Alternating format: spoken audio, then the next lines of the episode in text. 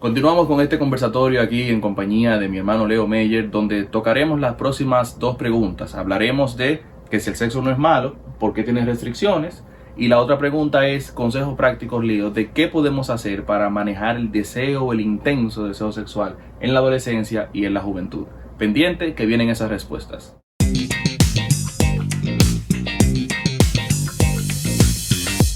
Se cae de la mata la siguiente pregunta las restricciones que le ponen al sexo, porque la concepción que se tiene afuera es que la iglesia le pone muchas restricciones al sexo. Los evangélicos no dejan que la gente sea feliz y que la gente viva alegremente como quiere. Mencionó los evangélicos, pero nosotros somos evangélicos, ¿verdad? Y eso es lo que se menciona afuera. Las restricciones que tiene el sexo, si no es malo, ¿por qué lo restringen? Si eh, pudiéramos pensar de muchas maneras responder esa pregunta, yo creo que entraría de esta forma. Eh, nosotros vivimos en casas que tienen paredes. correcto. De hecho, nuestras casas eh, eh, tienen puertas. Verjas. Tienen verjas.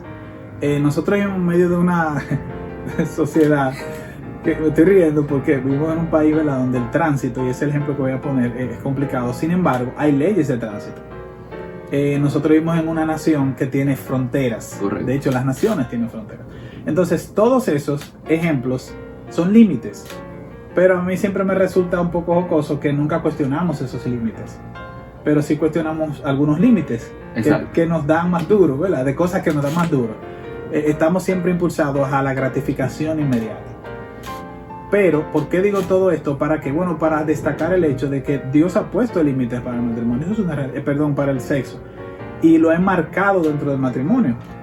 Eh, y eso es una verdad muy clara a lo largo de la escritura. Sin embargo, eso es en beneficio de la persona, en este caso que pone su confianza en el Señor. Es para la gloria de Dios, pero es para el beneficio nuestro. Eh, hay un texto en el libro de Apocalipsis, eh, perdón, en el libro de Eclesiastes, capítulo 3, muy conocido, que dice todo, todo tiene, su, tiempo. Okay.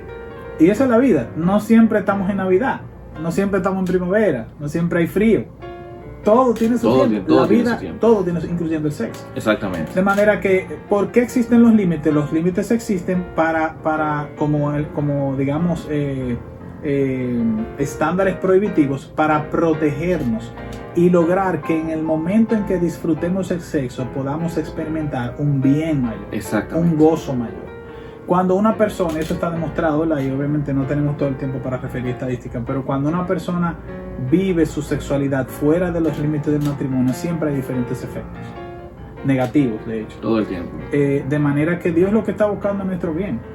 Que hay una lucha, claro que hay una lucha, vivimos en un cuerpo caído, vivimos en un mundo pecaminoso, nuestra carne es pecaminosa inclusive, eh, pero podemos confiar en Dios y disfrutar de, la sexualidad, del sexo dentro del matrimonio. Y Dios va, Dios va a mostrar su bendición. Hay un, un, verso en el libro de Proverbios que a mí me encanta y con esto podemos, podemos pasar si quieres. Y que dice que es la bendición del Señor la que enriquece. La que enriquece. Y agrega, no añade, tristeza, con, ella. Y ahí nosotros pudiéramos hablar de algunos ejemplos eh, de la Biblia. Tú sabes que el que no conoce al Señor siempre pone el ejemplo de que en el Antiguo Testamento, claro, un ejemplo erróneo, Dios le permitía al hombre que tuviera muchísimas parejas. O sea, no ven el contexto cultural y ni siquiera ven lo que pasó después. Dice, no, porque David tuvo varias mujeres. Sí, pero pregúntate cuáles problemas acarreó la familia de David y las consecuencias que acarreó David por vivir eh, eh, por vivir esa parte desenfrenada. Eso es bueno que sepamos que los límites Dios los pone para eso, para el disfrute.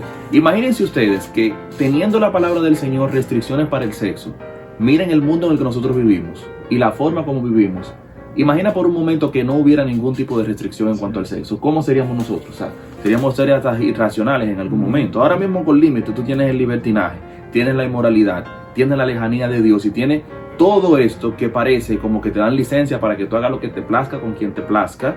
Claro, porque como no conoces la palabra de Dios lo haces. Piensa por un momento, imagínate cómo sería si no hubiera ningún límite. O sea, fue una locura, o sea, impensable. Y, es lamentable, pero estamos viviendo, estamos regresando a esa cultura pecaminosa. Mira, eh, me imagino que ustedes lo escucharon, pero hace poco se ah, legalizó en la ciudad de, en el estado de, Massachusetts, en Cambridge, donde está la universidad. La segunda ciudad que lo hace, la segunda ciudad en Estados Unidos completo, y las dos ciudades son de ese estado. Ok. Eh, donde se legalizó la poligamia. Ah, y es, pero, es, pero no es solo la poligamia, eso tiene una serie de variantes. Me imagino que inclusive llega al punto de que tú y yo, bueno, no voy a poner ejemplo tuyo y mío, pero de que dos amigos dicen que legalmente ellos son familia y pueden estar viviendo uno en una ciudad y otro en otra, pero si ellos dicen que son familia, entonces son familia y la ley tiene que proteger. Normal. Y tú y yo tenemos el concepto de que una familia nuclear es Claro. un papá, una mamá Papá y, los hijos, y que están juntos, que viven juntos. Que viven juntos. Entonces, eh, eh, todo eso lamentablemente está siendo abrazado por el pensamiento secular y de eso el creyente tiene que oír. y tiene que estar eh, actualizado con ese, con ese tema. Es correcto. Entonces, Leo, vamos entonces entrando ya en las preguntas un poquito más, más personales.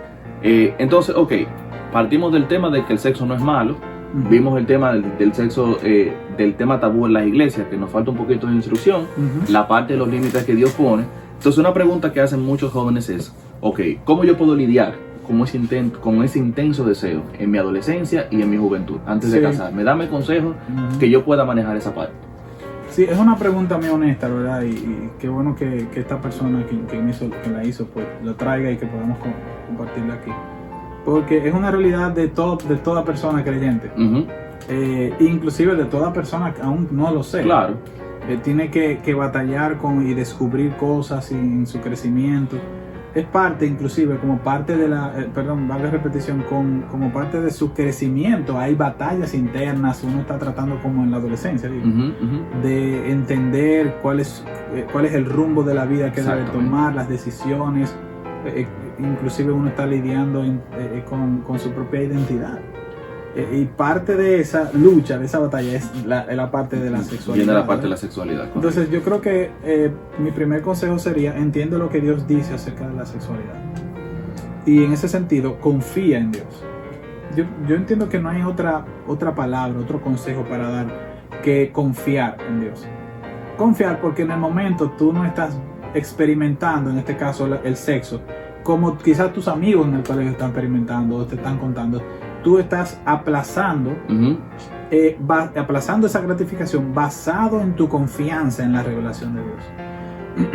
Eh, y yo sí le puedo decir y puedo animar a este adolescente, no te olvides que cuando yo estoy hablando de confiar en Dios, estoy hablando de Dios.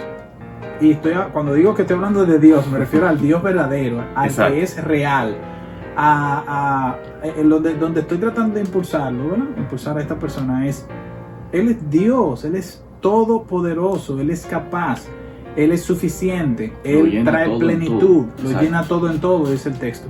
Entonces yo tengo que confiar en ese Dios que cuando yo esté en medio de mi batalla más intensa con mis hormonas, como decimos aquí, ¿verdad? Eh, con- luchando con mis hormonas, yo pueda mirar al cielo y decir, Señor, ayúdame. Y ustedes saben que Dios ayuda. Claro, totalmente. Dios da fuerzas. Entonces, número uno es eso, eh, que tú confíes en Dios. Y acabo de mencionar el segundo consejo, ahora.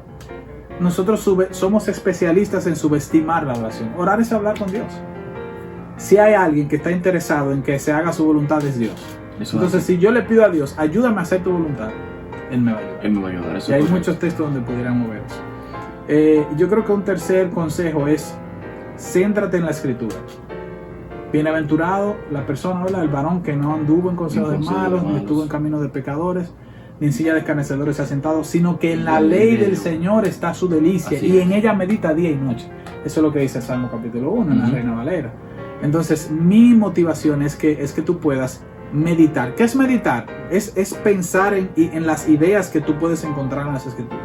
Es hacer preguntas al texto. Es reflexionar acerca de eso. De hecho, en el original la palabra es- es- suena muy parecido a murmurar. Es la- ustedes saben que la idea de murmurar es bueno, pero Argeni, yo no entiendo cómo es que Argeni está haciendo esto, video, pero ¿cómo así? Entonces, esa es la idea de reflexionar, de meditar. Es, ¿qué es lo que Dios me está queriendo decir aquí? O sea, Cuestiona. ¿Qué es lo que significa meditar? ¿Cómo, cuando dice bienaventurado? ¿Qué es eso? ¿Es ser feliz? ¿Es ser- tener suerte? ¿Qué es lo que, que Esa dinámica es que va a llevar el corazón y la mente del joven a un punto en donde él va a ir comprendiendo las verdades de la palabra de Dios, entendiendo mejor el carácter de Dios. Y en ese proceso, ¿no? De hecho, interviniendo el Espíritu Santo que está en nosotros que hemos puesto nuestra Ujú. fe en Cristo por medio del Evangelio, es que Dios va haciendo una transformación en nosotros y nuestra manera de ver la vida cambia. Es como que yo voy, en la medida en que voy meditando, voy poniéndome el lente de Dios y yo, wow, pero ahora yo veo las cosas de manera distinta. de una manera diferente. Ok, entonces, eh, orar al Señor, eh, eh, decía meditar en las escrituras, confiar en el Señor. Y, y pudiéramos mencionar muchas cosas. Quizás un elemento adicional que yo te, te daría para darte el paso a, a tu, tu próxima intervención es consigue a alguien que pueda darte soporte en el camino. Y la comunidad de la iglesia local existe para eso. No luches solo. padres están, exacto, en otra palabra, no batalles solo. Exactamente. O sea que creo que quizás pudiera ayudar eso. Entonces, eh, aterrizando un poquito esa parte, porque quizá alguien pudiera decir, ok, pero dime en términos prácticos, ¿qué es lo que yo puedo hacer? Si yo puedo interpretar de lo que tú me dices, que uno de los consejos sería que la mente no esté ociosa. Exactamente. Porque cuando nosotros dejamos la mente ociosa, yo no sé, bueno, sí, yo sé qué es lo que pasa. Eh, que una mente ociosa, un joven ocioso, un adolescente ocioso, lo primero que piensa, lo primero que maquina es eso. Pero ¿por qué? Tú dirás, ¿por qué yo no pienso en otra cosa? Es que estamos demasiado bombardeados con el tema. Estamos, como decía Leo ahorita, hipersexualizados. Y eso es natural. O sea, si tú dejas tu mente ociosa que vuele, busca lo que tú naturalmente te vas a ir a buscar contenido que tengan que ver con ese tema sexual. Cambia tus hábitos o cambia eh, lo que consumes. O sea, si tú estás consumiendo algún contenido que te lleva al erotismo, que te lleva a pensar en eso, cámbialo por algo que sea productivo para ti. Aprende un idioma, aprende música, enfócate en la palabra del Señor, en la Biblia, especialízate en tu carrera profesional, en tu carrera universitaria. Busca la forma de que tu mente como que no se quede en el aire, como que no se quede pensando, como dicen por ahí, pajaritos, pajaritos en el aire. Y busca la forma de que tú siempre estés ocupado. Haciendo eso, tú te vas a ayudar, no que las hormonas no se van a revoltear, pero tú vas a tener otra cosa en que concentrarte y vas a desviar la atención de solamente estar pensando en el tema del sexo. Y como te decía Leo, entonces, eh, no luches solo. O sea, pide ayuda, que a veces eh, lo más difícil por un tema hasta de vergüenza muchas veces es eh, no pedir ayuda. Y eso es un error, porque no puedes luchar solo. Ya vamos avanzando ya estamos en el cierre de la segunda parte de este conversatorio, que yo sé que estás ahí conectado porque es bastante interesante. Y vienen otras preguntas que son las que estás esperando, así que sigue con nosotros ahí.